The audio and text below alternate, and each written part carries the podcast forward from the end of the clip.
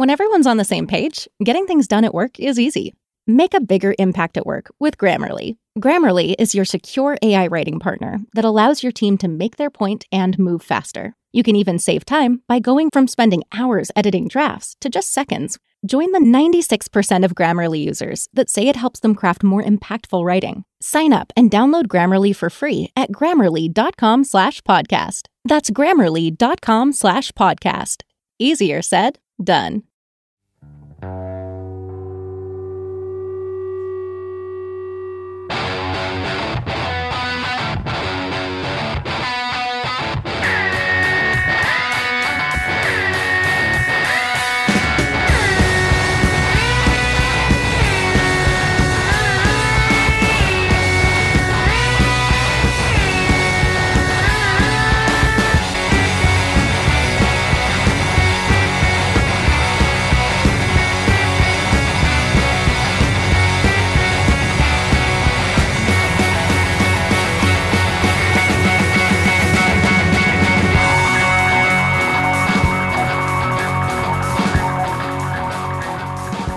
Hey folks, Okay. welcome into the Unsung Podcast. My name I just totally crashed you there. That's your fucking car crash intro. I mean, Jesus. that's yeah. We've broken the seal. We can't go back. can't go back. You know what? Like I was going to say, I'm joined by two satanic globalists. You fucked it.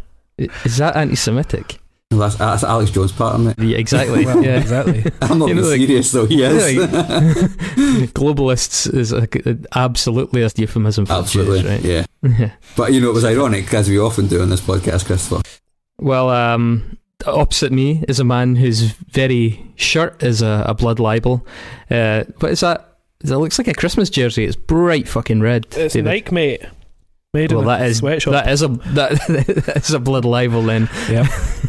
Crime against children as well. Uh, and going completely against type, uh, in his bedroom is Chris Cusack in a red and black plaid shirt. My God. Is there a shop just called Grunge? Do you just go in there and say, make me look like I'm supposed to look? David, this is the reason that uh, my own brand is taking off so well is because I, I, I- I know my look. I've got a look, you know. Yeah, yeah. you need to you need to be identifiable. You keep changing.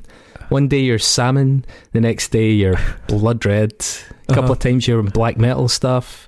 Sometimes you're in some kind of ironic comedy shirt. I actually Jurassic do you know Park. what? Do you know, do you know what I I did? mean- do you know what I did yesterday? That I felt like, I felt like Chris Cusack yesterday on the internet. Uh, there was somebody on Facebook and they were posting. First of all, there were photos of like parties in a back garden, and they definitely weren't socially distancing. And I was like, all right, cool. And then also there was a guy partying was wearing a Burzum t-shirt. And I was just oh. like, I, I didn't know who the guy was, but our mutual friend, I just commented like, edgy fucking Burzum shirt, mate. and and he, he was tagged in the photo, and I, there was me just putting some bait out and reel it in, but nobody's replied to me. So You shat it. It must have been such a good diss that they had no comeback. Sometimes you get that. Sometimes you just you're like that little uh, what, what are those? Tie, not Tie fighters. What, like, it's Star Wars. You just your insult is so perfectly targeted it flies through all the wee channels of the Death Star, down the exhaust, and just fucking blows his world apart. yeah. That's that's how good your Facebook Well, comment you was, know, mate. I feel the- if, if you're wearing a Burzum t-shirt, then I think that your your defense isn't that secret. You're uh, it's not, there's quite a big opening there for taking you down, but oh well. Um, well, uh, all I'm saying is I've grown my hair. I'm sticking to the plaid shirts. I've got a look. Mark is basically just a beard. Uh, he's got a look. you just need to be a bit more consistent. You were Liam Howlett three weeks ago, and now you're Ricky Gervais. Well, you know, I don't like to pin my political flag to any mast, and I don't like to pin my fashion flag to any mast. I like to pick and choose the best of all parties. Well, how are you ever going to get that little range of action figures of David Weaver out in time for Christmas if you don't have a definitive look? Well, I'm just going to make more money from all the, uh, the spin-off additional, uh, you know, fashion add-on series. That's it, folks. I let the cat out of the bag. We've got a series of unsung action figures coming out just uh, prior to Christmas. It's uh, the next in our line of merchandising. Oh my god, that would be great. I, I mean, it would be a dream to have an action figure of yourself, wouldn't it? Totally. I wonder who. Imagine just pulling the thread. It's like, I am your host, Mark Fraser. I am your host, Mark Fraser. I want that so badly now. uh, did Did you know that after Jurassic Park came out, they made like proper little action figures of like all the main characters, but they didn't make one of Lex, the girl in it, who's like effectively saves them because she knows the Linux system. She's the hacker. That's because they uh, know what I would have done with, as an 11 year old boy. Well, Jesus Christ. I, wa- I, I was an 11 year old boy. It's, it's, Yeah, I mean, it's, true. it's not exactly good, but it's definitely not what you're suggesting. Uh, anyway, I would love a action figure of the three of us, but I'm not going to give it to Chris. You know, um, since the action figures probably won't be ready in time for Christmas because David can't pick his brand, uh, you know what else you could do with your money? Oh, which smooth. clearly, which clearly nobody has. Uh, how many subs did we get, Mark, since we started dangling the ABBA carrot? We got three. Fucking three. Three, man. Come on. Three. Come on. I, I can't tell if that's a deliberate abstinence because they don't want an ABBA mixtape, or if it's just complacency. Like, ah, someone else will, someone else will get it. But, Yeah. I mean, you're not, you're not getting it yet. It has So we to need get to ten. seven more of you listeners that are out there. Listen to this for free. This glorious content. Need seven of you people to go out and sign up to our Patreon. Uh, it can be the smallest amount possible, and then once we've got ten new subscribers, you're getting an ABBA mixtape. Yeah, I, my thinking was maybe nobody likes ABBA, but that's incorrect, isn't it? Can we up the ante, Dave? Will you, will you have a beer? I'll have a beer, yeah, and I'll do it topless. We'll, we'll make a video feature of it, and uh, yeah, another action figure. Surely the biggest selling. yeah, exactly. So There are already people that have subscribed to the podcast because they're nice people who don't like getting this awesome content for free, as Dave has already said. Uh, also, your audio is a lot better now. Thank you. so here are some of the dedicated anthems. So, Mr. Um, Mr. Gareth Hughes, "Are You Lonesome Tonight" by Elvis. Are you lonesome tonight? Do you miss me tonight? Are you sorry we drifted apart? oh, banger. Sorry, right? Gareth. Trying no, to is bum that you a out. message? I don't know. Uh, Greg Gorey, we've given you "Sunshine of Your Love" by Fudge Tunnel.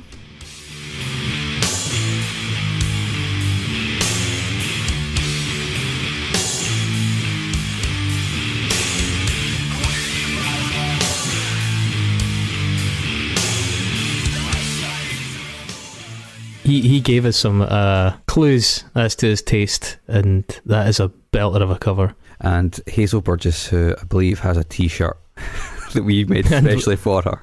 And what a t-shirt! yeah, They- when she received that, she dropped us a message and was genuinely asking if it was our torsos. Especially David, because he's at the front, That's an and honor. I've got and I've got my arms around him. I believe. Uh, your dedicated anthem is "The Claw" by Cut Hands.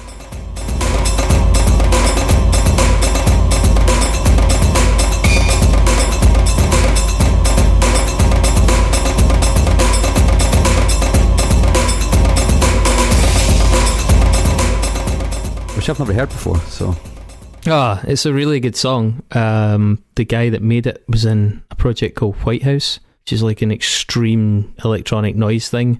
He's also got some problematic. He's had he's, he's had these moments, but I believe that uh, a number of people still vouch for him. So we'll probably get round to looking at his transgressions in time. But that is a banger. You did mention the, earlier today because you sent something over um, of doing a experimental noise mixtape at one point. So we're gonna have to do that. Yeah, I was I was shambling about uh, some dark parts of the internet, looking at people scraping forks along metal bins, Mhm. and just thinking there are definitely people that unironically pretend to love this. yep, yep. I've met them. They're all mental. So thank you very much to everybody who subscribed already. Um, speaking of dark parts of the internet, we're going to be doing our first ever special content for our subscribers. A completely new idea, which we've never fucking tried before, so could be a total car crash. So the unsung town hall. yeah, the Yeah. unsung town hall. Some quality uh, questions in the offing. Some of them quite personal. I found. Yeah, so Yes. you can only be part of that, asking us really weird questions and getting honest answers uh, if you are a signed up Patreon. So um, yeah, get on it. So hang on a second. You're telling me you get a dedicated anthem, you get to pose questions to us, you get bonus content, You get the episodes on a Friday rather than a Monday, so you get them three days early. and and the and the lowest tier's only two dollars slash two pounds. Two dollars. That's that Yeah, that can't be right. Why why isn't everybody signed up to that? That's crazy. It That is blows my mind. I mean, we Anyway. have, we literally have thousands of listeners every month. I don't understand why we don't have fucking more people. All right, we should uh, let's let's get on to the actual content that these people don't pay for. So um, Maybe all Mark- this preamble is why they don't pay. For yeah, probably. I don't. Probably. They don't know where to skip to. Um, Mark, this is your choice, I believe. yes, so I have chosen the Marissa Nadler album, Songs 3, Bird on a Wire. So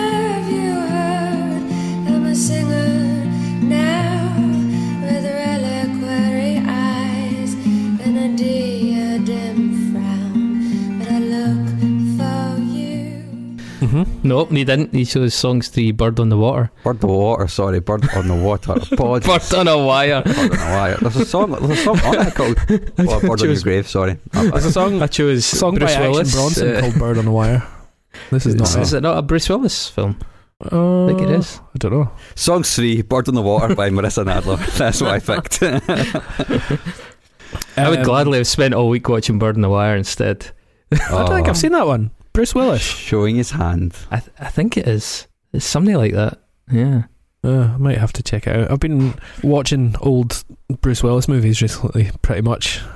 So um, Did you also dip into that uh, part of that moment in Friends when he made his appearance? oh god, And it's so fucking smug. It's all about, oh god, he's such a handsome professor. and Ro- Ross is sleeping with his hot daughter. oh dear. Uh, I haven't watched Friends in a long time, and I don't miss it. Bruno. This is uh, his Oh, the pseudonym return of for, Bruno. for his yeah for his records. Yeah. Great. Hemorrhaging listeners right now. All right, Mark, tell us about Marissa Nadler. Who is she? Why should we give a shit about this record? That's a Tell good us. Uh, so I actually came across her when I was doing um, research on the Chelsea Wolfe podcast ages ago, Mm-hmm. and actively taking uh, actively taking some interest in trying to f- trying to diversify my listening because I realised by being such a punk for so long that there was really not a lot of females in my canon of artists that I listen to regularly. So um, came across Marissa, Marissa Nadler as well as a whole bunch of other people around at the same time, and I was quite taken by her voice initially. This- Her uh, mezz- mezzo soprano vocal style. yeah, and Her, her I- mesmerizing, haunting voice, I Yes. believe, Beg- is all Beg- beguiling, almost siren song. Some have, have said. Uh, apparently, her vocal style's the same as uh, Tori Amos, Pat Benatar, Whitney Houston, Beyonce, Regina Spektor, who's probably quite a, an appropriate reference, Mhm. and Taylor Swift. The So- mezzo soprano range. just female vocalists then just basically just, No, I mean that that was not all the female singers in the world. That I just said there are some know. others. I know I know but for the uninitiated it means really pretty much nothing I suppose if you're not if you're not musically inclined but yeah It's yeah, you're right. The, I mean, before we even get into the album, her breathy vocal style is yeah, it's I don't know what you'd say. I mean, it it's absolute catnip for for men and women. I think. Mhm.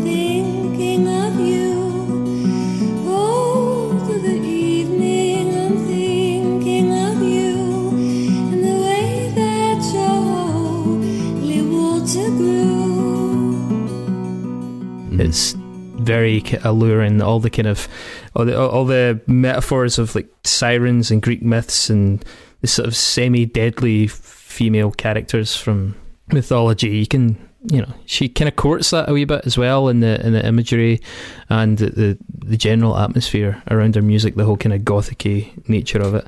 Yeah, it's nice.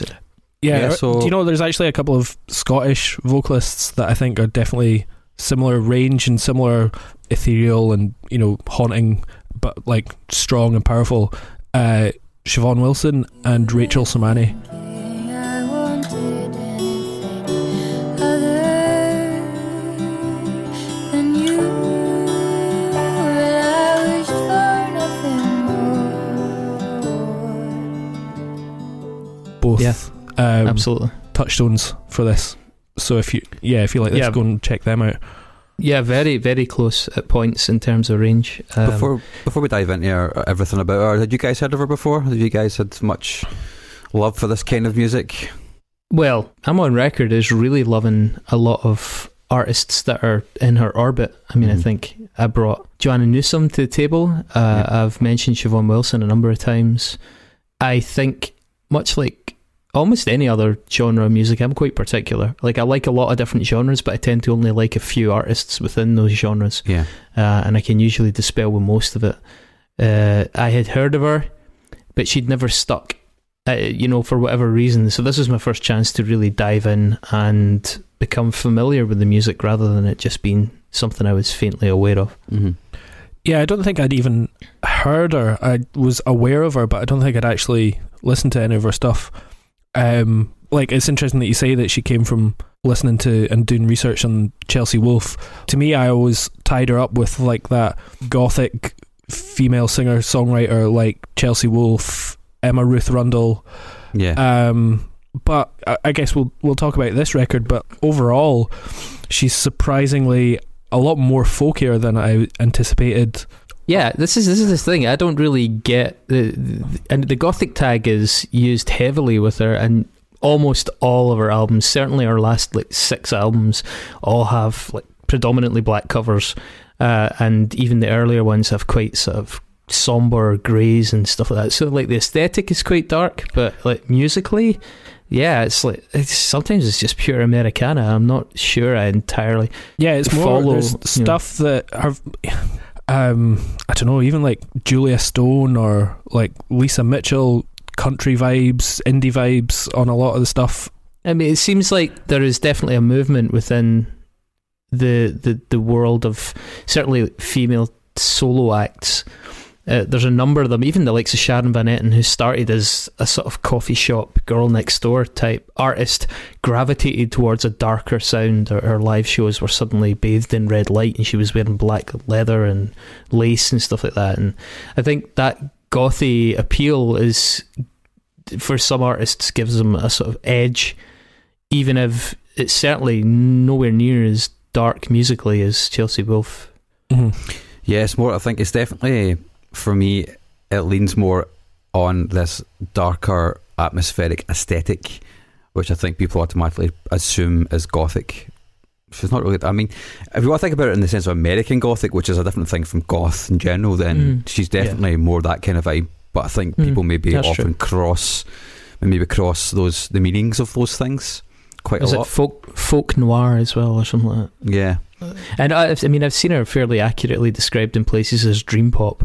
So Yeah. she does she does that a lot, Mhm. especially later on. Although she has made career decisions that are much more akin to somebody within a heavier genre. You know, like she toured with Earth.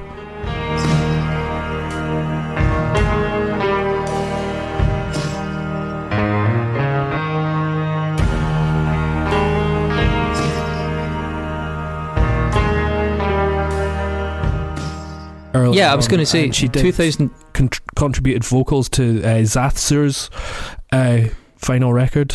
Um, you know, yeah, Tour, black Touring with metal. Earth's that's Earth's a really big statement. I think in terms of branding, uh, we'll probably be talking about branding a few times here because musically it's an odd pairing, uh, but it definitely starts her out on a route that most other artists that probably sounded like her weren't going to take, and it opens up a new audience. There's there's undoubtedly an audience of beardy guys that love Cult of Luna.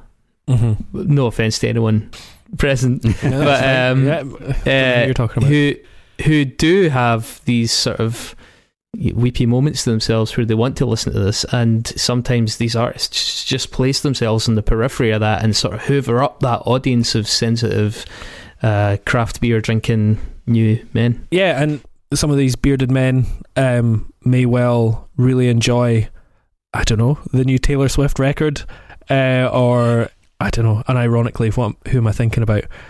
There are certain artists out there that they Carly might enjoy Jepsen? if they were branded differently, but they're not cool.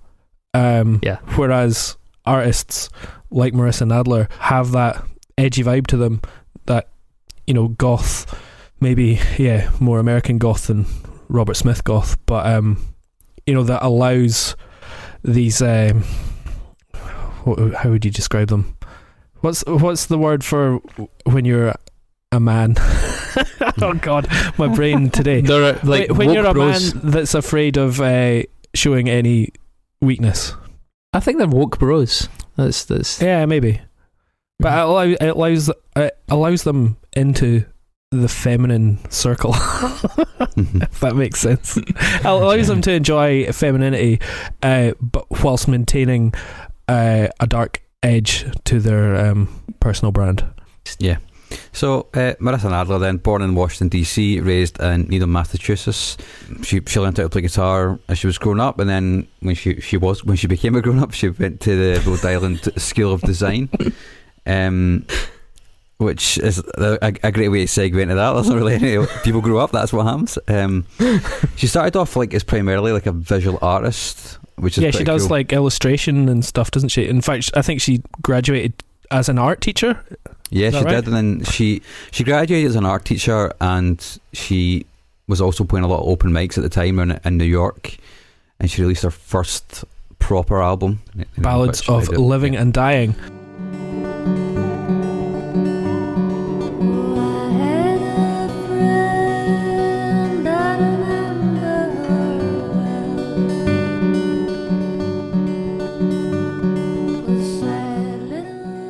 She's already getting the goth vibes out there.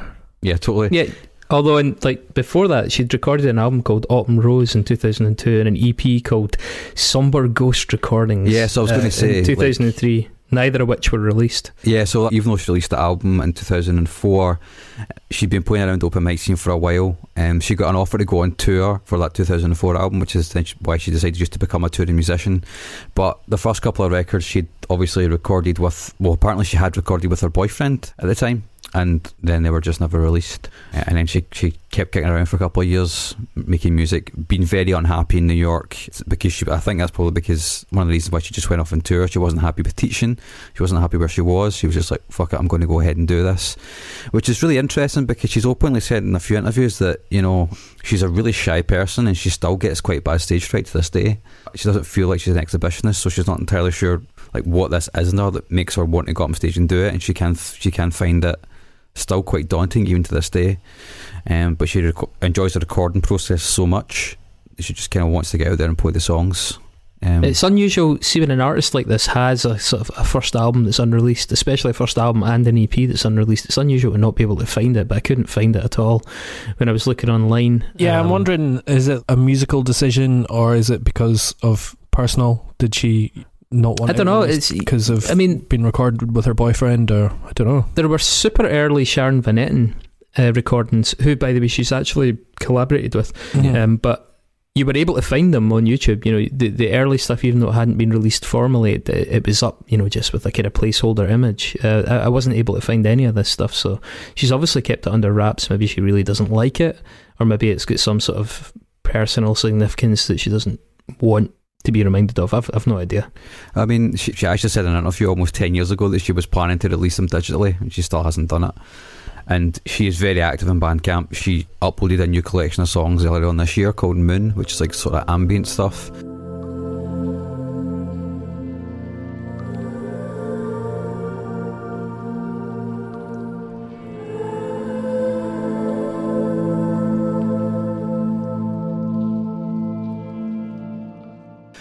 And she fucking loves a cover, man. There's three cover collections like on Yeah, I on our Bandcamp and lots of unreleased like demos and stuff like that. So maybe she's just not attached to the music anymore. I She was know. also looking out for us with the Nexus with that one. Yeah. Like, there you go, guys, just in case you're struggling. uh, I noticed as well that she she recently, I know we're going to skim through the records, but recently she did a, a track, a standalone track called Poison with John Cale. Yeah. Babe, we're still kinda young, so we cut our losses and run, run, run. Days. Uh, the video for that was shot in Scotland. Did, Ah, did you see it? Didn't know no, that. it's really it's really nice. It looks like some kind of fishing village up uh, Chifterland where Dave's from. Oh, I haven't seen that. I'll uh, I'll Yeah. need to check it out and um, I can tell you where it was filmed probably. I'll do that right now. Well, you talk amongst yourselves, and I'll tell you Da- where this was from. Dave, Dave's probably in the background waving. A salmon. uh, yeah, I mean, I think my crit- my critique of this was probably only going to make sense if I'm just honest up front. I found it very hard to care about Marissa Nadler. Uh, I, I listened to everything. Uh, I've put together a playlist of 10 tracks that stood out to me. And, and I have to be honest, even of those 10, there are some reservations. I think she's very, very competent. Uh, I just think she's also often quite unremarkable. Do you suppose she, she learned guitar really young? I think she, she was about 11. Is that right? Mhm. Something like that. She was really quite good Yeah. at, at a young age. She learned the finger picking style that she absolutely does to death. Uh, it's just the first three albums are virtually indistinguishable, other than the production style. Um, the fourth album, uh, Little Hells, was produced by a guy called Chris Coady, who'd done stuff with Blonde Redhead, Yeah Yeah Yeahs, TV on the Radio. It's a much fuller album. It's really quite arranged. It's got a lot of other things taking place in it, and I think it's a lot better as a result. I prefer it when she does that. And then she drifts back into the sort of largely minimalist stuff again, and just starts doing these finger picking patterns again. And they are so, it's so difficult to really track where you are in her career, other than the fact that some of them sound a bit higher budget and are likely to be slightly later on. Um, I just found it.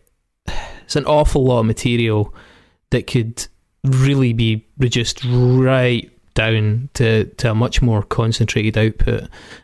Yeah, I mean, I've, I've I've pulled a few tracks out, so as we're going through our albums, I'll I'll I'll mention it. But it really got me thinking. Yeah, I spent a fair bit of time this week walking about with it, and they get too philosophical about it. It sort of drove home to me that whole notion of subjectivity in music. You know, what is it about Marissa Nadler? Now, Mark, I know you're going to make a counterpoint to this. I'm just giving you my perspective on it. But I was like, fucking hell. You know, it, it, last week the, the Nobel Prize was announced, and I was just thinking about the amount of work and effort and knowledge and the, the, the real sort of level of unfathomable brilliance it takes to, to excel in science. And this kind of thing really reminds me that music is sort of the anti-science okay? Or like that art in general not just music but art. I mean you can get away with anything. I'm not saying that marissa nadler gets away with anything. I'm trying to be a bit more broad here but in music and art feeling is fact. You know in science fact is fact. Everything is, is has to be empirically proven. In, in music you can literally circumvent any sort of tangible criteria it's it's the the notion of proof's actually rendered kind of useless like genius is just an entirely subjective label i, I just uh yeah, it, it, started to kind of really dawn on me how much of a consensus building exercise music is. How, especially now, just how much it's dependent on um, marketing and psychology. I mean, to, to to give an analogy, I mean, you think about like the Russian election hacking was all about He's trying going to deep, manuf- Mark. He's going deep. Yeah, Yeah. I know, but it's like uh, uh, we're talking about Russian election interference, right? Is it really that different than music marketing? You know, you're trying to manufacture a consensus. You know, Someone that works in you- marketing, I can say no. The answer is no. yeah. So you're really pouring money into journalism, social media, things like that, to try and manufacture a consensus around a perspective. In this case, around and a, a product. But I suppose you could say that Donald Trump is a product as well.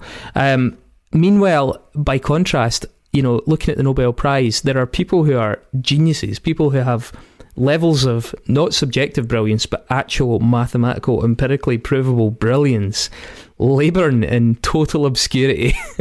like, absolutely overlooked. I mean, the Nobel Prize gets announced, and I bet you could walk up to any person under 25 in the street, and almost none of them will know who the fuck got it. What they did, and I just it really drove home to me the sheer frustrating subjectivity of art. Marissa Nadler is totally fine; she's totally fine. So many acts that we talk about are totally fine, but for some reason, as I was listening to her, I was just overwhelmed by the the facade uh, of of of music. It just it's like anyway. Sorry. so, so next week, Chris will be talking about his most unsung uh, physics uh, teacher of the last uh, thirty years.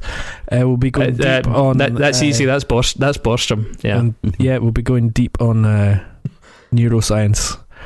Uh, yeah. I, I know. I'm no, sorry. I like, understand. I- sometimes you get that. Like sometimes I get that feeling just kind of overwhelmed by the amount of music that there is and the amount of art. But I mean, the reason that we do this podcast is because we listen to music that makes you feel passionate, um, Mhm. and it is completely subjective. But I think it's also very lucky. I mean, th- this is the other thing. I think very, very few of the musicians that we cover actually manage to create something brilliant more than a few times. You know, it's like, it, it is something that channels through you a moment of inspiration. There are there are some things that just because they touch so many people, you have to say, well, this is probably exceptional. But the notion that the people behind them, the the, the proportion of those people who are truly exceptional as opposed to people who maybe have one or two great moments and then are propped up by hype for the rest of their fucking lives. I mean, who can who can you really like Tool, for example, okay? So Tool have definitely had moments of absolute inspired genius, but then almost their entire career has been propped up by the expectation and this sort of like again, I've, this is the third show in a row where I've talked about the Emperor's New Clothes, but this notion that oh yep, yep, we all agree that this is these guys are geniuses. We talked about Thom Yorke, absolutely loads of low points in his career. It it, it just really struck me about how fucking But that's the surely that's the entire reason we do this podcast, though, is because we're trying to shine a light on what we actually think is the genius beneath all the hype. Yeah. You know, as what long we're as we're to do it, and like Uh, I guess as long as we're willing to burst that bubble, and that bubble's going to get burst a lot, and it's going to sound incredibly ungrateful. I I don't think there's anything wrong about requesting some humility of artists, which is like, you did something amazing. You're not a genius. You did something amazing. It was brilliant. You had a moment of inspiration.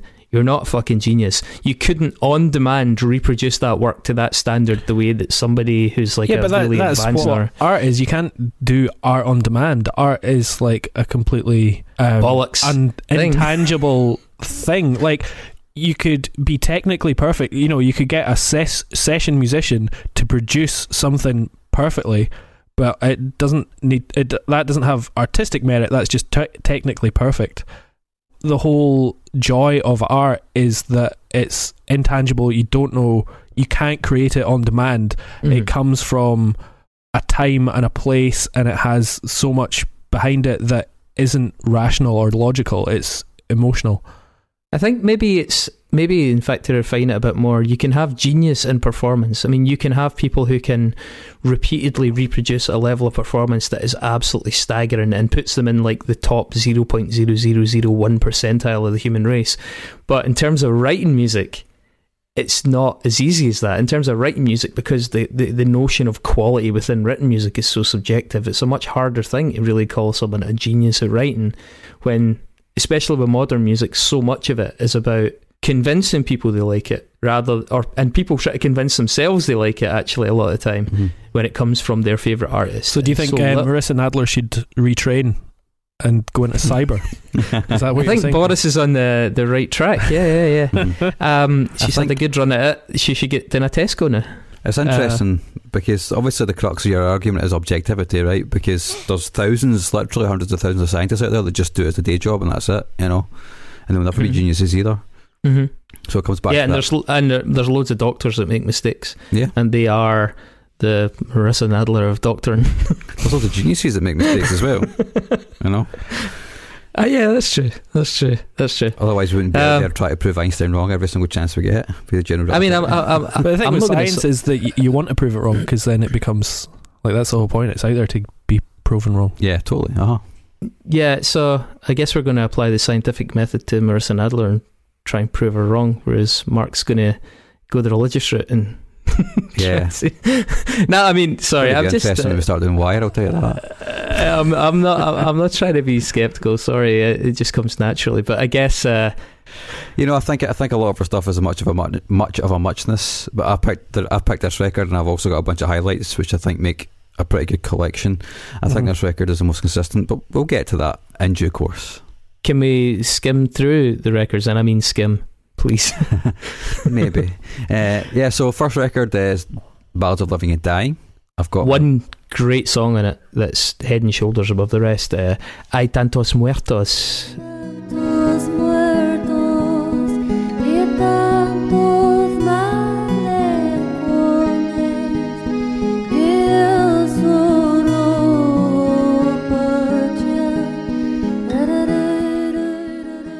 Um, which translates I think, as "There are so many dead."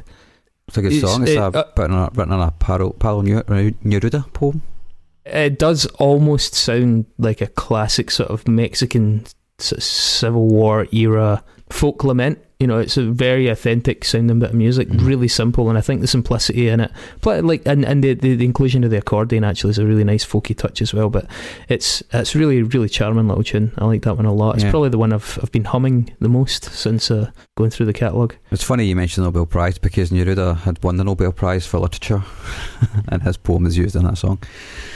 Um, I there are no coincidences in this Mhm. podcast. I think Stallions is a really cool song. I like, I like the Elliott guitar, the Elliott Smith kind of vibe to the guitar, which he sometimes does. Lord, I try my best to save you from your mind. Lord, I try my best to save Um, and she did do a cover of Pixley as well uh, on before she recorded July, which is pretty cool. Um, it's quite a raw record.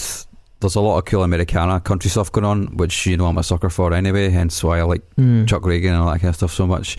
Um, I can see where the goth, the, the quote unquote goth thing comes from. Like, there's a darkness to it because of the way it's produced.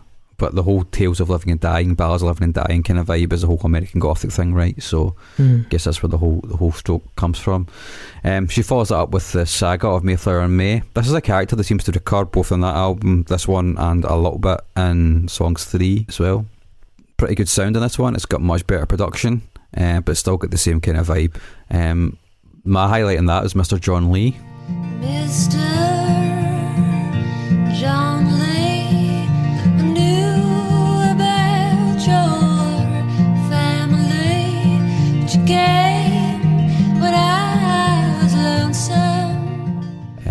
Uh, and Yellow Lights. yeah, Yeah, I mean, Yellow Lights is the standout track in that for me. It's like a 3 3 timed one, and it's strummed as well rather than picked. Yeah. Yellow lights are three, climbing up the shadowed grey behind me. Can you help her walk away again? And already at this point, the picking is just so fucking numbed by the picking patterns. I think I think it's either this, it's either the first album or this one. Where there's three tracks in a row that are the same tempo with the same pattern, and they are virtually indistinguishable. Um, also, the Yellow Lights has this really nice high drone noise. It's a through it. Hammond, yeah. Yeah, that's that's quite a nice touch as well. That's a beautiful song. Mhm. Uh, nothing else in this album stayed with me whatsoever. Oh, uh, actually, sorry, uh, I beg your pardon. I'm, I'm being a bit harsh. I like this, the song "My Little Lark." That's quite nice as well. Further and further, are you growing now? Further and further is the spark. Further and further. yeah, it's a good song. It's got a re- it's got a really nice chorus in it. It's got a nice shift in it, so I don't want to be too harsh on it. And then it's songs three after that, which we will cover uh, later on. Mm-hmm. Then she moved into Little Hells, which is an album she released 2009, uh, a bit more electronic. Just much more fully arranged than it. Mhm. It's. I think it's much nicer. It's more interesting. This actually, Dave mentioned her voice is similar to Siobhan Wilson's because of Mhm. the more adventurous arrangement. This so- this album sounds closer to something that Siobhan would do.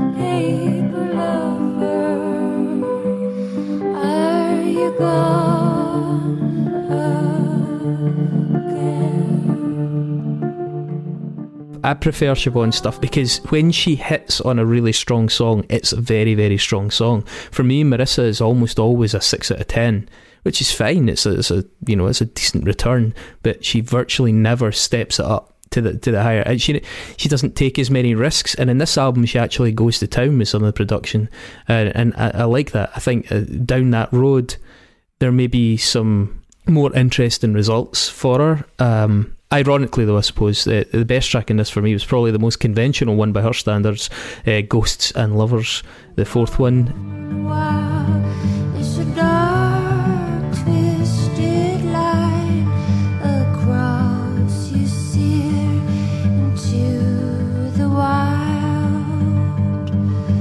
People are looking down. Fifth, sorry, fifth one. Is it the fifth track? Um, w- the, the the picking in it's quite dark. It's quite it's got a lower register. Uh, it's got a really warm, strong uh, central vocal in it as well. But I mean, the album overall was a little bit more compelling. Yeah, th- this didn't really land so well with me. I like Little Hells a lot, the song. Um, it's kind of, at this point, I'm kind of starting to feel as though, like me personally, I'm starting to feel as though she's got more of her own thing going on now. Uh, there's a bit more to that song. The Hammond's got quite a nice layer in it. There's a really odd synth part that kind of lifts it towards the end as well. Um, she follows it up. She get dropped by her label after this record, and then she went on to launch a Kickstarter for the following record, Marissa Nadler, the self-titled album, which I think is probably one of her best records because it's quite different from a lot of her other Uh, stuff. Yeah, it's Uh, definitely yeah. more the like more mi- uh, major key stuff. It's a bit happier, bit more dream poppy. Did you go when the snow fell that year?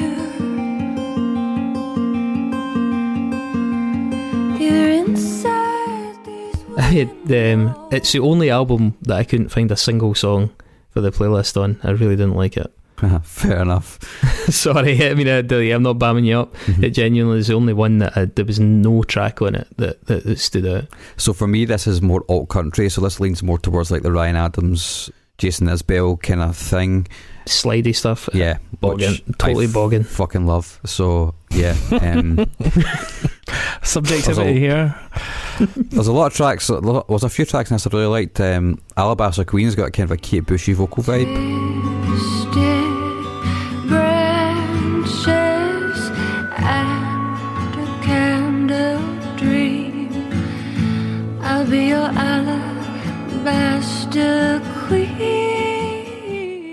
Um, Yeah, I got that. I definitely like. I didn't want to mention Kate Bush just because it's a female singer, but there definitely was. Eventually, she did pop up. mhm. And she pulls. She, she there's not a lot of reverb on her vocals on this record, which is a good touch because I think that's a bit overdone by this point in her career. And she she kind of goes back to that well a few times as, as as her career goes on.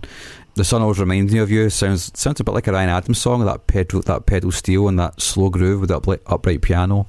Really, Do you know? really I once went to see Ryan Adams in I think at the, at the Festival Theatre in Edinburgh. I went with my girlfriend and her friend. I'm not really a big Ryan Adams fan, and it was just him and his guitar, and he played for three hours. I've never been so fucking bored in my The life. fuck, the fucking humanity of it. That is, oh, that is horrendous. That is why I've never seen Ryan Adams live because Yeah, I don't think I could sit through that.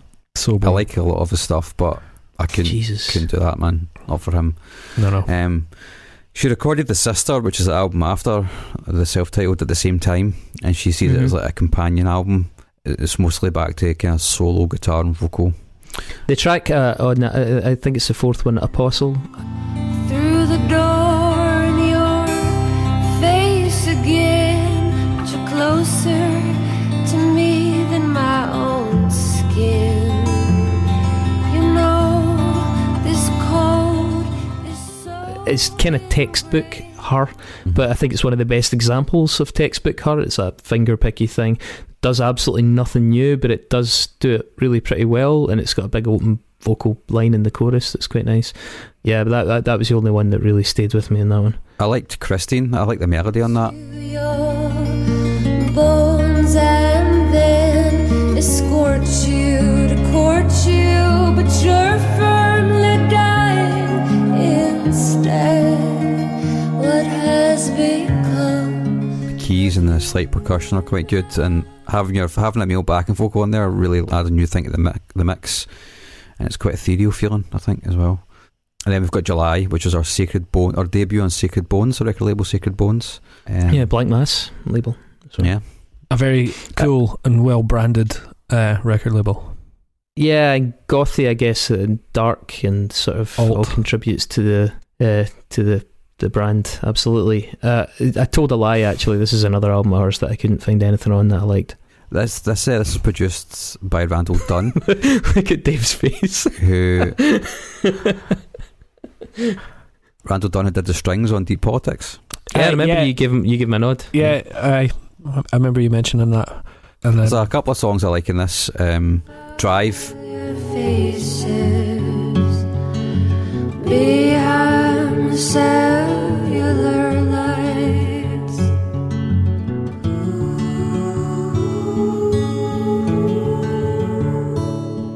some really cool lyrics, and the backing vocals are cool. It's got that usual haunted feeling that she has, but the way that the strings occasionally come in and the keys is really nice.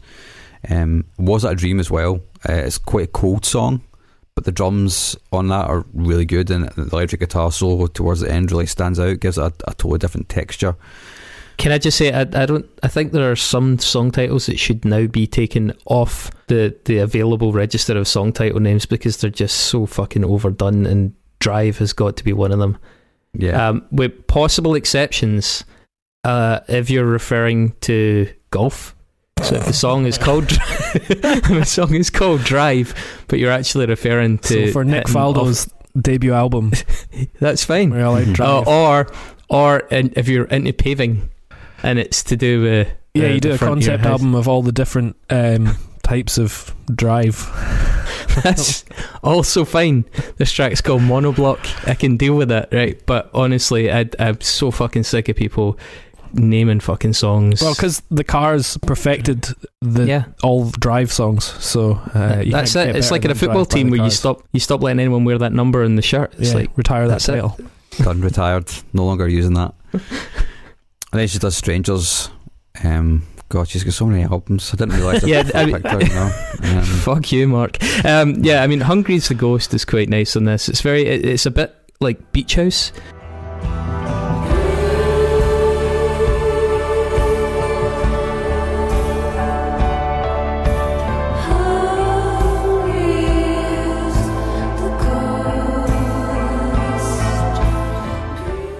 Mhm. Uh, this is sub poppy, uh, mhm. dream poppy band. It's quite touching. Bigger sound again, quite layered, and it's a bit percussive. Yeah. It's, it's all right. There's two songs this that I absolutely adore. Actually, Skysca- Skyscraper, which is tremendous. It's really big. It's it's got a really big. This album's got quite a '90s vibe overall. I think. Did I change your mind? There was a floater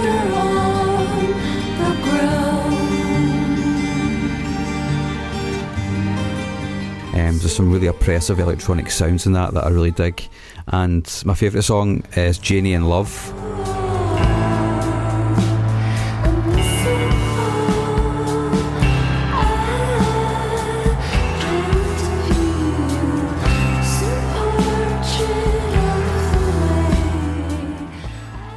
It feels like it's got this big wall of sound, almost Phil Spector esque production, but it's got like a total Elliott Smith vocal melody. I just think it's so That- good, man. If I go and listen to this and it's actually just another solo acoustic tune, I'm going to be fucking raging with it. um, then I mean, she started. We're talking about this, but like she's doing quite a lot of collaborations all the way through this, Mhm. working Mhm. with some interesting folk and some not interesting folk. Oh, By that, Jesus, I she's mean, got, she's uh, got enough John albums. Misty. We don't need to go into all of her fucking No, I know, but- collaborations. Uh, like she collaborated with Angel Olsen back in 2012. Silver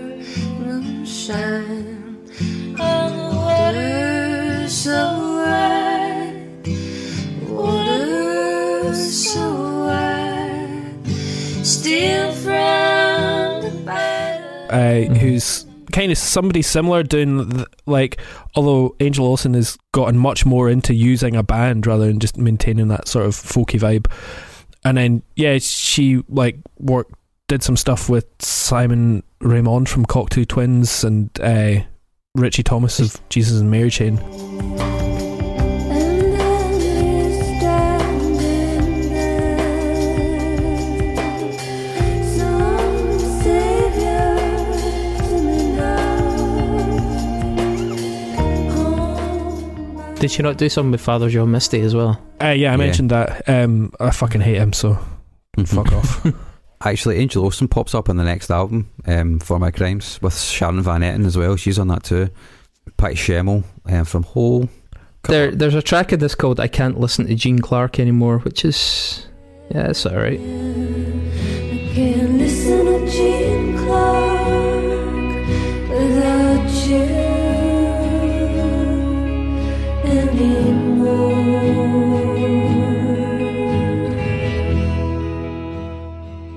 Um, like that song. It kind of th- it reminds me of a what I think is a slightly better song called "Placeholder" by a band called Hand Habits, or a, an artist called Hand Habits.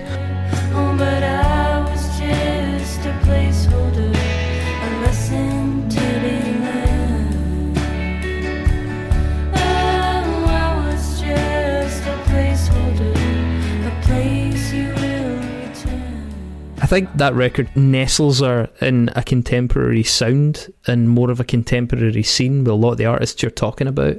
She could have been drifting about for a long time as this scene was sort of taking shape, whereas now she finds Mhm. that she's in a, a sort of category of female gothy acoustic pop acts, and it's maybe a wee bit easier to, to do your, your thing when there's more of a scene around you rather than being Mhm. stuck out there on your own.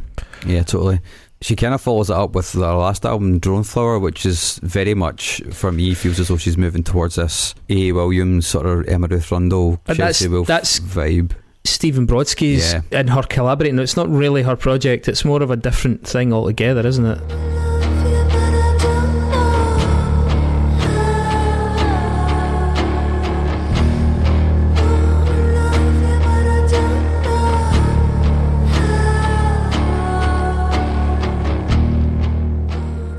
It, it doesn't feel like her, really. I mean, I know, I, I know well, it's, it's the two her, of them. but It's what I mean, yeah, yeah, but it's a totally, it, it's a, a it's not her different solo venture. work. Yeah, yeah, it's a different sort Different of canon. No, it's not canon. Is that how you describe it? Yeah, I guess it, it's all right. It's uh, an interesting idea. I like a lot of what Stephen Brodsky does, and they together come up with some okay moments. It's not uh, it set my world on fire, but you know, it makes sense in terms of how she seems to see herself as an artist. Mm-hmm. The Guns N' Roses cover of Estranged in that is fucking tremendous. Mm. I love yeah, that song anyway, even though it's horrible. It's like so long and it's just like the most Guns N' Roses overblown cocaine thing in the world.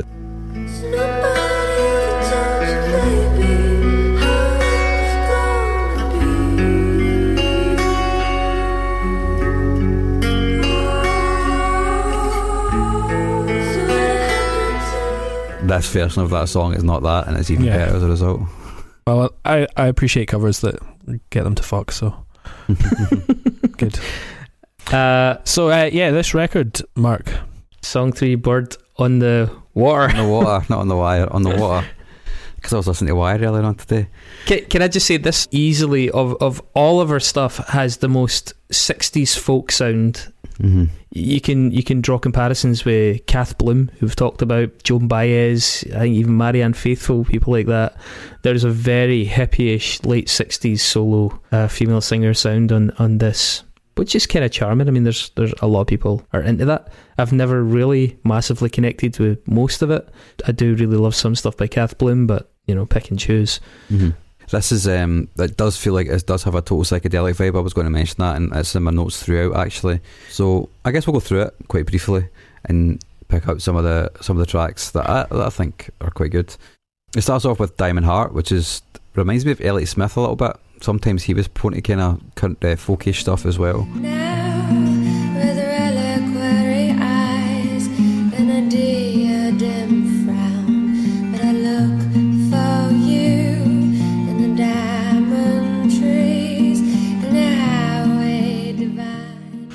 Um, I like the lyrics in this song, and I like how one of the things that struck me when I first started listening to her was, you know, when her voice and the guitar are not overloaded with reverb when they've got just enough on it. Um, Yeah, I will say that like vocally and lyrically, she's very close to Joanna Newsom in this song. totally, yeah, she is. But compared to the last two records, this this, this song represents like an evil a, a, maturation as a songwriter, I suppose. And there's some nice subtle lead guitar parts in there as well, which I believe are played by Greg Weeks, who produced the record, a guy from Espers. He's Well, that's it. Yeah. I I think the production is quite important on this record. Like it's subtle. I think we mentioned subtle quite a lot uh, with Grails last week, but yeah, it's the little bits and bobs that go in on this record, particularly that I think make it stand out compared to the rest of our stuff. You know, and we'll we'll find that as we go through it. Yeah, so Espers are like a sort of weird psych folk rock band.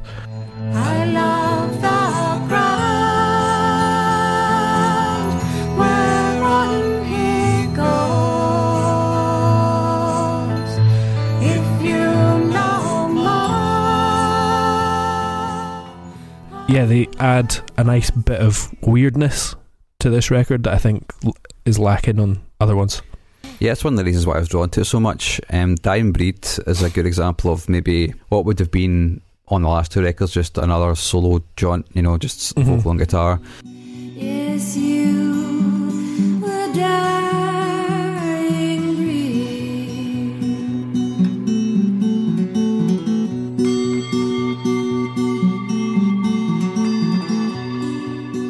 then it's kind of got this synth and bell thing, which kind of yeah. The bell motif's cool. Yeah, Yeah. I like that warped bell. It's it's kind of got a '60s folk thing. Do you know? going uh, do you know? What, I like. I really like the bell production, but see the way that it pans around.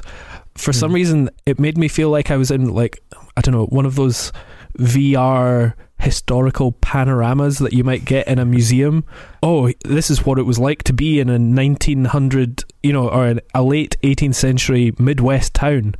I, I, like, and the sound of the bell was like a tram going by or something like that. Uh, and I, I think that was just the general vibe of the song as well because it's got that weird, Yeah, it, yeah, more it's very like quaint. quaint Americana rather than gothy. But I There's think, I think it really works. I, yeah, It's one of the only tunes where she really does a sort of bluesy push in her vocal as well. This is this is like a couple of really strong bent notes, you know, bending into the note. Mhm. She doesn't do that very often. She pulls it off pretty well. It's it's unusual to hear it though Mhm. in her stuff. Yeah, I, I like I also like how intimate and close the production is. Like, it feels like it's right in front of your face, which is cool. Yep.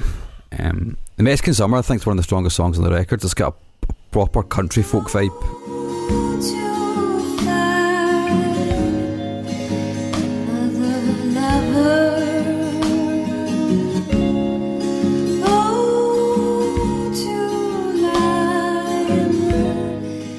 Thankfully, strummed, not picked, just Yeah. to give us some fucking relief.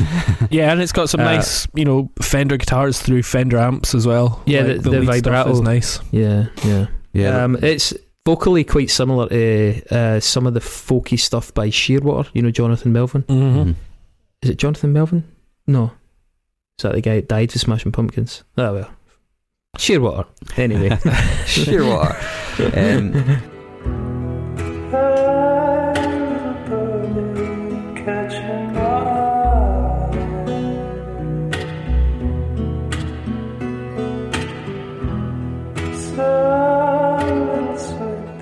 and not the baritone thing, but the kind of the, the the blissy druggy stuff. It's it's yeah, it's quite blissed out. Yeah. yeah, there's there's a cool understated drum beat and like Dave says, the lead guitar bits and having the bass on the on the kick and the sort of suggestion of the root notes is pretty cool. It is really dreamy. Yeah. She doesn't really do that much in the first two records, so when it comes in here, it's quite effective. Although it's definitely better when she's not harmonising herself at other points in her career. Sometimes Yeah. I think Mhm. harmonising herself can be a bit weird. Uh, the next one, thinking of you, I think is well, it's certainly up to this point the most fragile song on it. Gave me nothing that I could hold on to. But I wrote two letters by the phone. and I It's got a sadder atmosphere than the others, and a quite a vulnerable delivery in the voice as well. Yeah, I think it's Uh, definitely more like melodramatic. She's got a slight, maybe like English folky accent going on a little bit Mhm. with Yeah. some of her enunciations, and it's just it. Yeah, it's sadder, but also maybe a little bit more theatrical as well. Mm, It's kind of got a, an Elizabethan feel to me. Like it feels very 19th century, you know. Yeah, I suppose. Yeah. Um, I I like that you see the cello in it. It's very subtle, uh, Yeah. and it helps lift the chorus a bit. But I mean, it's not a it's not a great melody by any means, but it is fairly memorable. I don't know if that's a good thing. I like it's got an ear. It's got a sad earworm quality to it. I just don't know if I actually enjoy it. Uh, Sylvia is the next track. A, a lot of reviewers picked this out as being a highlight of the album. Personally, I, I agree. Actually, uh, it's it's a more positive one. I like Um, the lyrics. Sylvia, Sylvia, Sylvia, I met you in the belly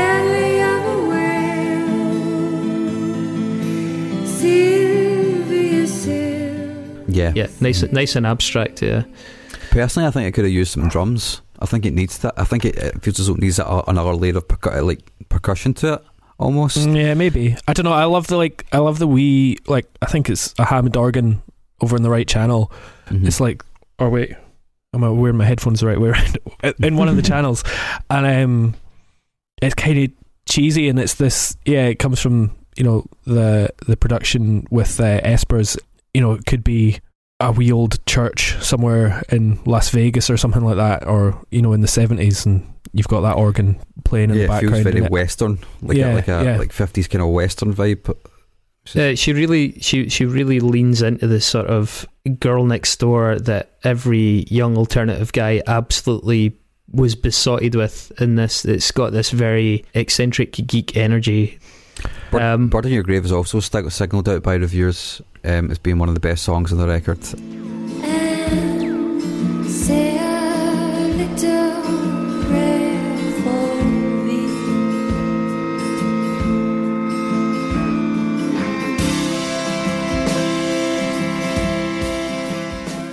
It's definitely the I- I- weirdest song on the album. I, again, I kind of agree with reviewers on this. It's one of the better ones. I- I like the, it a the lot. Only, the only thing, it, no, in fact, you know what? Just looking at my notes, I'm talking shit. Nah, this song's crap. I know. I like this. Uh, this was like I've way got more m- proggy. m- Uh, This is melody is bland, Mm. uh, and the guitar sounds so fucking thin. Yet the vocals are really lush and warm and thick, and it's a really odd dwarfing uh, thing. Sorry, I need to pay more attention to my notes when I'm talking. I, So that was a I, like this. I like like her vocal like is sometimes very pronounced and acce- accentuated, like in thinking of you. But like this is way more generally ethereal and floaty. Two minutes in, there's a bit that could have been lifted from Deep Politics last week. funnily enough, Yeah, the, the the lead guitars are just like pure clanging. They come in out out of nowhere and then they just kind of do weird stuff, and it's a totally odd vibe, man. But I like I it. quite I quite like it. It's a bit jarring at first, but I think it adds into it. like a dynamic to the whole record. It like stretches a little bit, stretches Mm-hmm. what you're expecting. Then Rachel, Uh, I mean, this is where the album just starts to repeat. yeah, this one is a bit like. I So mean, it's got this bit has I quite like the wee synth bass going on underneath it. a bit ominous, yeah. And leave me alone to die. Rachel, I fear your death will come and go to the dust and the die. So it's got some nice sharp tremolo lead guitar in this. In Marissa's opening paragraph of her uh, Wikipedia, it says her music is rooted in old school country and folk, but brings in elements of experimental and black metal. Now, going Yeah, through that- her that- entire discography, That needs to fuck off. That's so I think fucking the stupid. is this guitar lead guitar bit the only part that has any link to black metal at all.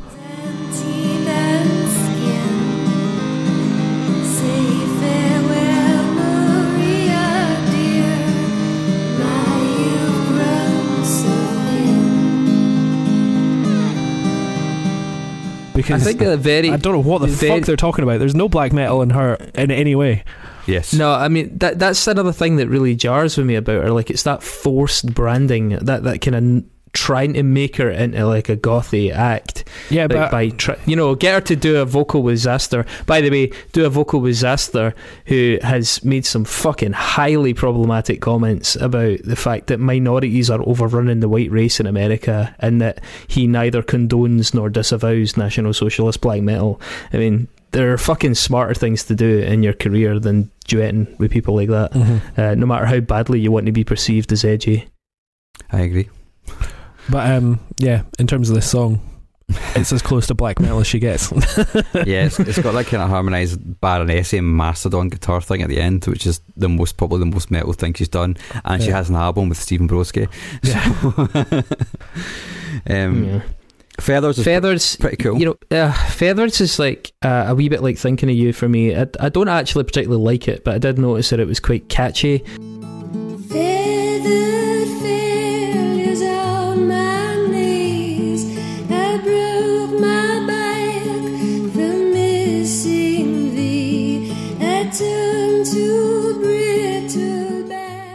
has that sort of evil earworm quality. Mhm.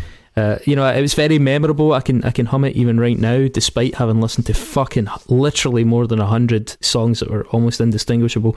But I, I- it, it's a hard thing to, to, to really quantify. Like I respect the fact that it's hooky, but I also don't like the hook. It's it's a it's a weird thing. But it's also got a line in it: "Eyes as deep as brandy wine," that needs to fuck off so far. Like I absolutely fucking hate that kitsch bullshit fucking lyric. It's so fucking annoying. I think a cello in it's pretty cool. And there's a really nice sort of is it a synth or a slide guitar maybe? I don't know. Cellos are always cool though. You could Yeah. make the shittest album in the world and you'll still be like cello was nice. Mm, though. No, that's not true. Cello cellos always sound good. Nah, that's not true. Uh, the, the Leonard Cohen cover, which is next, Famous Blue Raincoat. I, I don't know the original. I'm not familiar with Cohen at all, really. And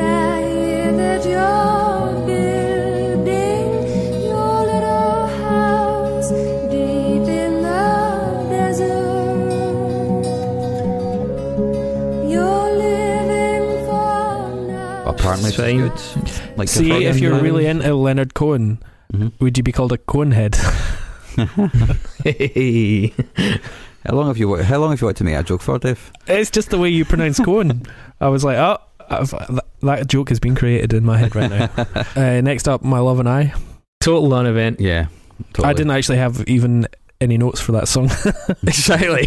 there you go. Fucking There's a track ten. Shrug. there's a really Um, loud synth or Hammond organ in it, which just I can't I just couldn't get over. It was just grating to me. I was like, no, you can get this song after the album, please. It's not happening. and Leathermade Yeah. Shoes.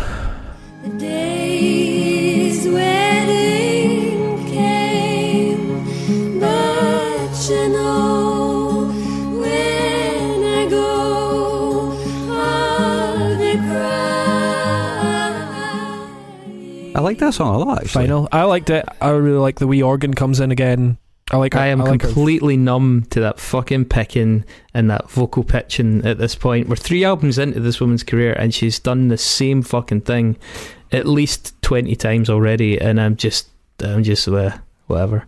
It's it's totally numbing. I think I think you know it's it's a it's a hard line to walk here because I do think she's talented and has the potential to do some really really nice things, and I've picked out a few really really nice things, but she's just repeating herself looking for different results, trying to like slightly refine it and not taking any real chances. And then the few times she does take chances, she actually does stuff that's pretty interesting.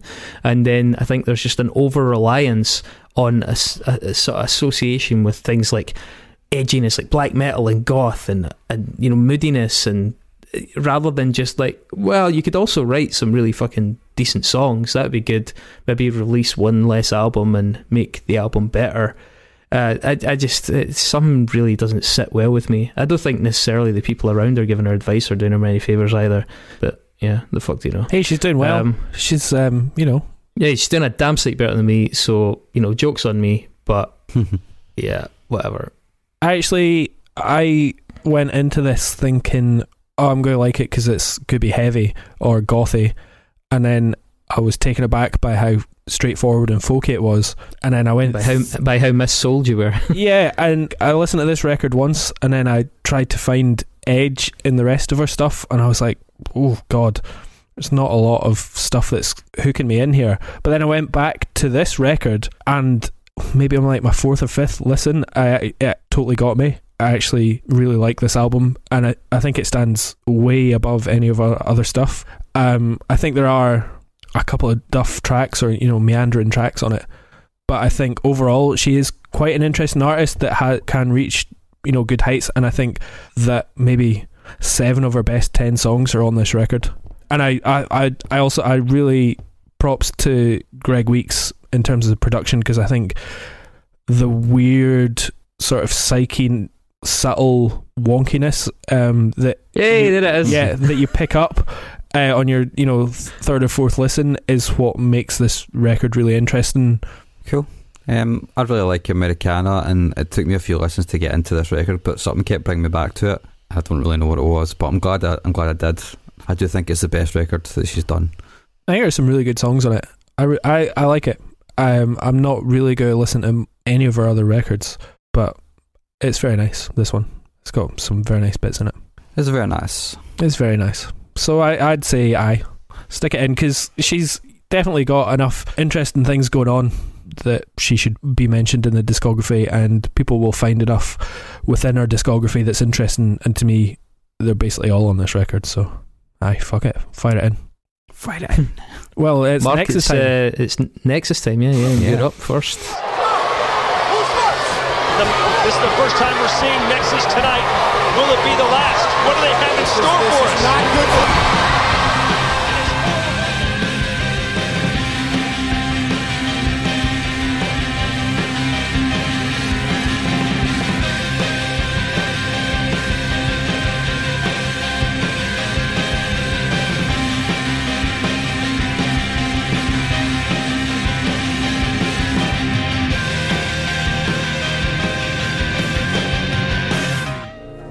Why am I here? You're in the Nexus. This is the Nexus. For you, this is what you want. So, um, I believe sometimes host, sometimes guest, hopefully most times listener, uh, VJ, VJ. has chosen the dad Quote, next door. The next door dad out of American Beauty. yeah, okay. Quote, so unquote. we've got to get from Marissa to to he. Uh, Mark, you're up. So, am I right in thinking that this guy is played by Chris Cooper? You're correct. Yeah. Cool. I've been a long I'm glad time that you checked seen- now. yeah. No, but it's a long time since I've seen American Beauty, and I didn't want to watch it again. So, you don't want to. Uh, You should get you Mark could've a just computer, eh? Wikipedia'd, but yeah. but I, I read it was next door. I was like, well, you know, there's more than one house. I've not seen it for a while. So, anyway, yeah, Oh, eh. In Uh, a deep dive now. yeah. So, um, Patty Schemel um, plays drums on the album For My Crimes. Not long after she, she quit Hole, she started. She played drums on the Juliette Lewis and Alex EP, like a bolt of lightning. Um, Juliette Lewis and Alex were fronted by Juliette Lewis, who's also an actress, and she appeared with Chris Cooper in the film August Osage County. And Oh. Chris Cooper's an American. There you go, straight in, quick. he just doesn't give a fuck, does he? it's like, ah, I mean, you could, you could, you could go somewhere else with that. Maybe mention, I don't know, woolly mammoths or No, no. Volkswagens or biscuits. But no, he's like, nah, I tried. I really tried to put some really interesting shit in there. I went down so many fucking bad fucking avenues, try. man. so many bad avenues. Learned quite a lot of cool stuff. Like John Travolta was originally supposed to play Kevin, Kevin Spacey's role in Mhm. American Beauty, and that was quite interesting. Um, so was Bruce Willis was also approached for it. They both done albums, so I thought I could maybe link them, but it wasn't happening. So, So you went yeah. the easy option. I went the easy option. Mm. Uh, bottled it. That's all right. Bottled it. Dave, do you fancy your chances here? I mean, I've got a pretty sizable one. As always. Um, all right. Well, you did mention the covers, laying the groundwork for our Nexus. As part of uh, Drone Flower album with Stephen Brodsky, they recorded In the Air Tonight by Phil Collins.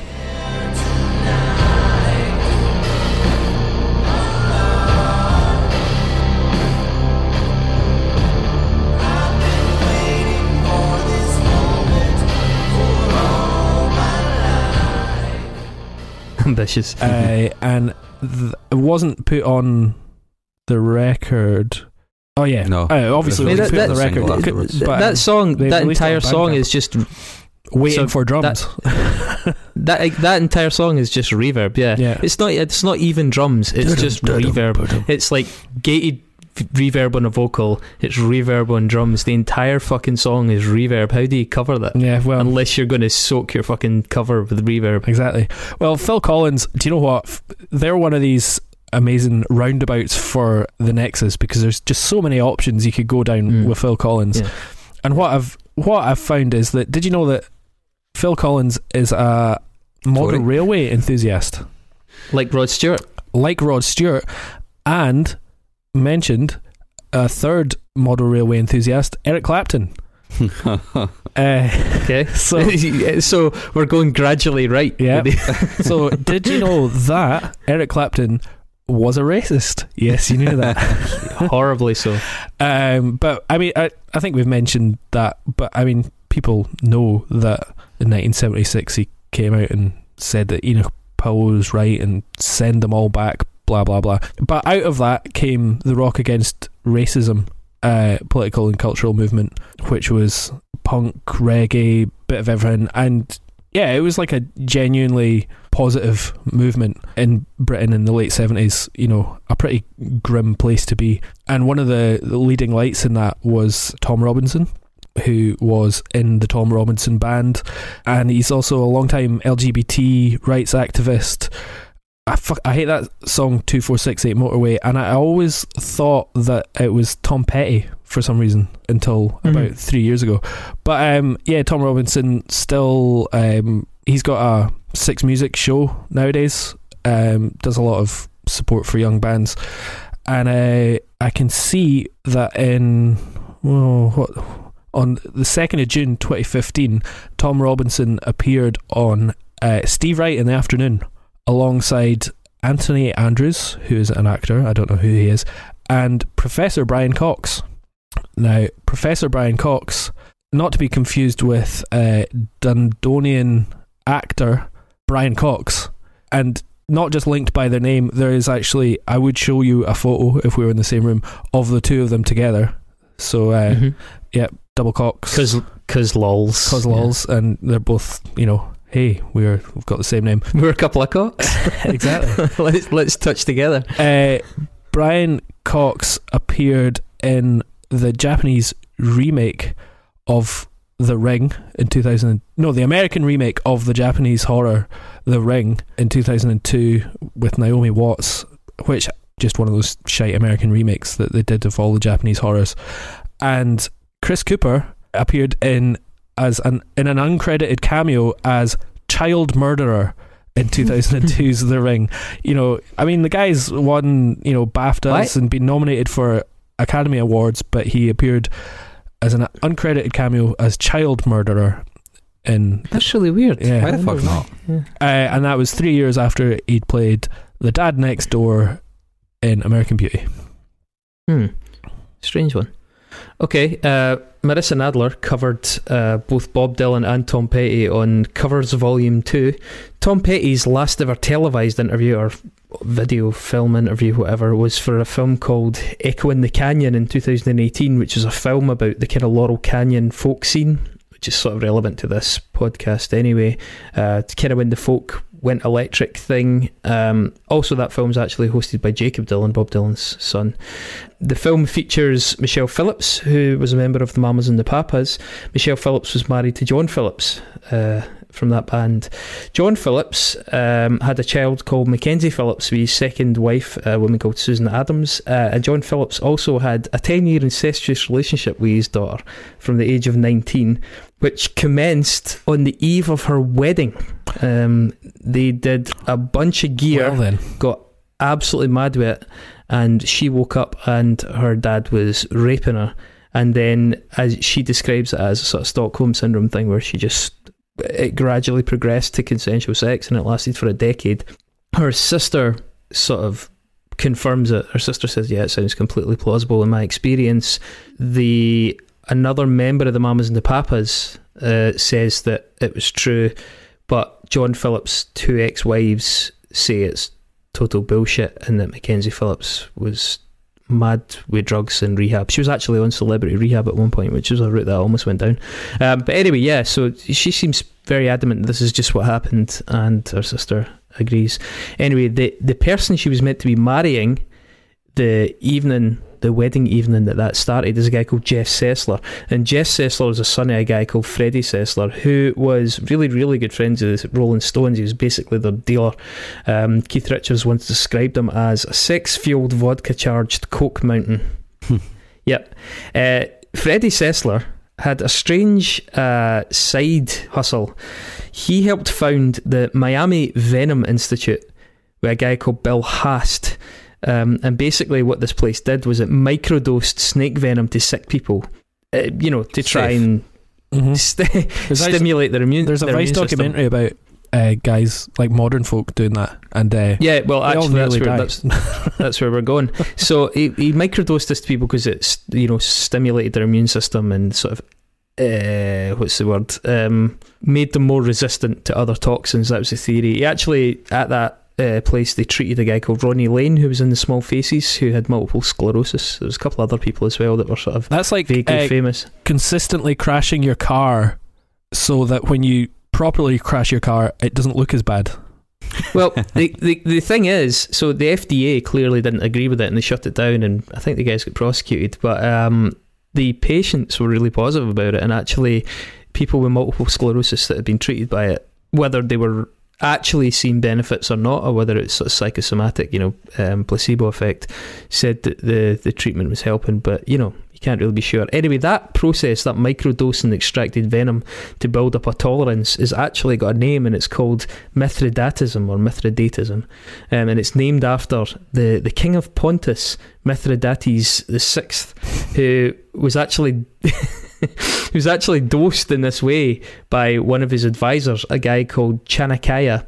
Um, Chanakya is also known as Kautilya. You might have heard of Cotillion method. Um, like he's the father of modern espionage, basically. Oh, wow. Just kind of in the same way as Sun Tzu is the the father of modern warfare. Uh, he's a really famous Indian philosopher in that sense, and advisor to King Mithridates. There is a book called Mithridates ha muerto. A lot of Spanish today. Mithridates is dead, basically, by a, a Spanish writer called Ignacio uh, Ribot.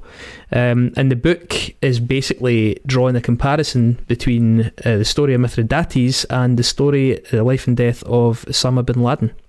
Uh, Osama bin Laden, who was executed by SEAL Team 6 in 2011 in a fairly famous incursion in Pakistan, he was killed uh, with a gun called a Sig Sauer P226. Uh, you can actually see pictures of the, the gun that killed him online. And funnily enough, Kevin Spacey was sort of killed by a Sig Sauer 22 P226 in 1999 when his neighbour, uh, Colonel Frank Fitts, shot him in the head from behind at a kitchen table. Beautiful. Uh, that's that is the the weapon that uh, Fitts uh, uses to kill Kevin Spacey's character in American Beauty. Um, by the way, there was also uh, a gay love scene cut from American Beauty featuring Colonel Frank Fitts and one of his army colleagues in Vietnam decades before the movie takes place, and they, they cut it from the, the final edit. Well, amazing. That was uh, went round to the fucking houses. Mhm. Um, am I correct in saying that at the end of American Beauty, as it sort of fades out and shows you a wet suburbia, Elliott Smith Mhm. covered "Because" by the Beatles over Because, the end, and it's quite affecting. Yeah, You see what I'm getting at here? I see what you're getting I'm. You're getting saying at we a link should. We, To Yeah. what we should maybe do next week. wow, seamless. Uh, How about how about Mark? Do you know anyone that would like to do this with us? I've got somebody in mind, yeah. Um, Somebody that would talk about the good use of uh, music in movies. Yeah, I know, I know this guy. He's, he's part of a podcast called Strong Language and Violent Scenes, uh, and, and they do like horror podcasts, uh, horror films mostly. His name is Mitch Bain. Uh, I've known him for quite a while. He's a Aberdonian, so go easy on him. So wait a minute. So we are now doing the movie mixtape part two with Mitch. That's Mitch's movie mixtape. Who doesn't love a fucking alliteration? Yeah. All right, and that's happening next week. Uh, so we were, we were going to do ABBA, but come on, guys, you're you're really not you're not doing yourselves any favour on that one. We have an in- an incredibly full tub of Nexi, uh, which we'll somehow have to. I mean, I guess our. Uh, we'll pull it and we'll work out how we're going to do a Nexus with Mitch next week, but we'll get a name first, okay? Yep. And oh, it's one of the new ones. So this is this is from uh, Royston Young, and he has chosen David St Hubbins. Oh, Ah, Spinal Tap. nice. Nailed it. Okay, great work. There you go. Thanks, Royston. We're doing a film. we're doing a film episode next week. Yeah, Mark. Mark, it'll be perfect for you. You can you can try and do it in one jump. Finally. Almost did it with the video one, so you know. All right, uh, we'll be back with Mitch then this time next week. Uh, in the meantime, if you want to hear us get drunk and talk about ABBA, then please convince somebody to subscribe. hmm There are other benefits. There are other, I mean, There I can't think of what they other are right now, benefits. but ABBA is the main benefit. All right. Right. Thanks very much. Thanks for hanging everybody. with us. A pleasure. Bye. Bye.